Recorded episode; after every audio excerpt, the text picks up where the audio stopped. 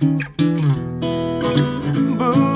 化放送ポッドキャスト QR 火曜日のこの時間はリスナーご意見番いいねっか新潟。リスナーのあなたに知っていただきたい新潟県についての情報をお届けしております。あなたにも一緒に考えていただきたい新潟県についてのクイズもあります。お付き合いください。今日はお菓子と新潟です。米どころ新潟の代表的なお菓子といえばやはりベーカー、お米のお菓子ですね。新潟県は全国の米価年間生産量のうちなんと50%を超えるシェアを占めております。米価生産地として全国ナンバーワンを誇る新潟県。米価製造業が重要な産業の一つになっています。誰もが知っている有名なせんべい、あられ、おかきなどのメーカーは大体新潟の企業と言っても過言ではありません。で、新潟名物の代表として挙げられるのが笹団子。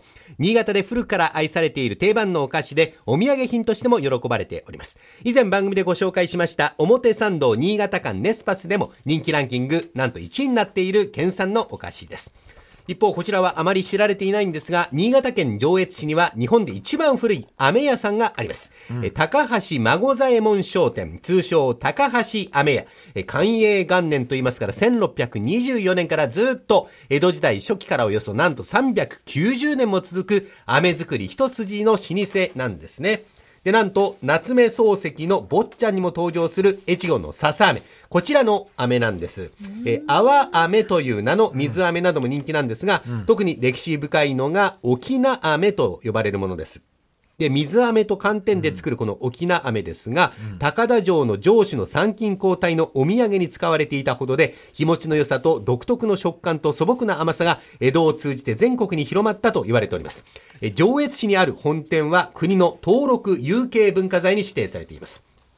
さあ、次にご紹介するのは、創業から230年の伝統を誇る長岡市の老舗和菓子店、腰の雪本舗大和屋のメーカー、腰の雪です。スタジオにもおあるんですが、まあ見た目はそうですね、えーっと、一辺2センチ弱ぐらいですかね。小さな四角の形状をしておりまして、周りに粉がかかっている雪のような白さ。を誇っております。で、この腰の雪、日本三大メーカーの一つなんですが、大滝さん、倉田さん、ちょっと召し上がっていただけますでしょうか。はい。えーっと、どんなもんでしょう。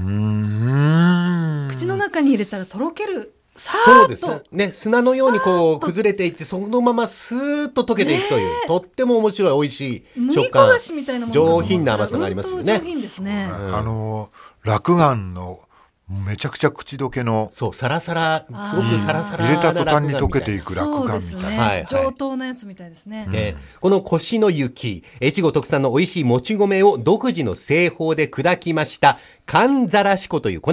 一冬の間、水に浸すことから寒ざらし粉と呼ばれてるんですが、それと、徳島の和三本糖を大和屋さんの地元、越後長岡の空気が含む湿気のもとに寝かせて配合した押し物なんですね。押し物と言いますのは、型押しの方法で作られた干菓子、干した菓子のことで、美しい越後長岡の山々に清らかに降る雪になぞらえて生まれた風情豊かな姿、形、口どけの良さと上品な風味、優しい甘さが特徴になっています。簡単に見えるけどこれ相当手間かかってるよ相ね。当ですよね。それでこの形をなんか維持するのも大大変で変ですすよよねね。最後とってもシンプルに仕上げてあって、おそれでもう本当口の中溶けちゃうね。ですね。上質な材料で作られてるのよくわかります。霧の箱にああそうなんだ。はいはい。えーお茶席の菓子としても人気がある高貴な味わいのお菓子がこの腰の雪です。では、ここでクイズをお出ししましょう。今日お二方に召し上がっていただきました腰の雪。まあ腰というのは越後の越という字を書きますけれども、雪はもちろん、えースノーの雪ですが、腰の雪。はい幕末に活躍したある有名な人物も食べたことがあるというエピソードが残っておりまして、その人物とは誰でしょうかまだ漠然としすぎておりますので、ヒントを差し上げましょう。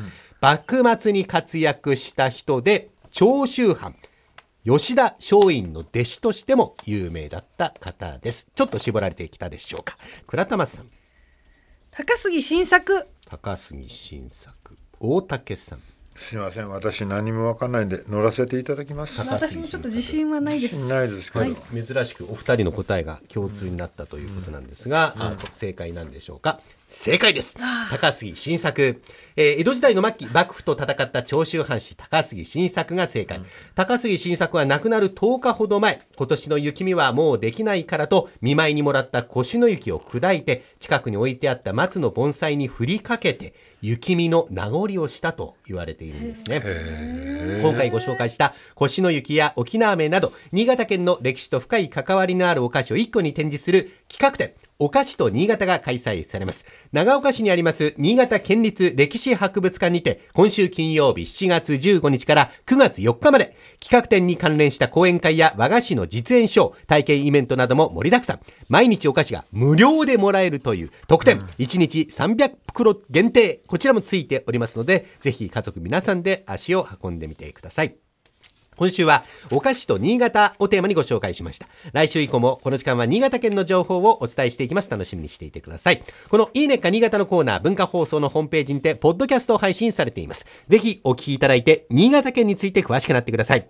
そしていいねっか新潟で取り上げた内容をさらに詳しくご紹介している公式ウェブサイト、ウェブ版のいいねっか新潟と公式 Facebook もあります。ぜひ放送と合わせてお楽しみください。この時間はリスナーご意見番いいねっか新潟をお送りしました。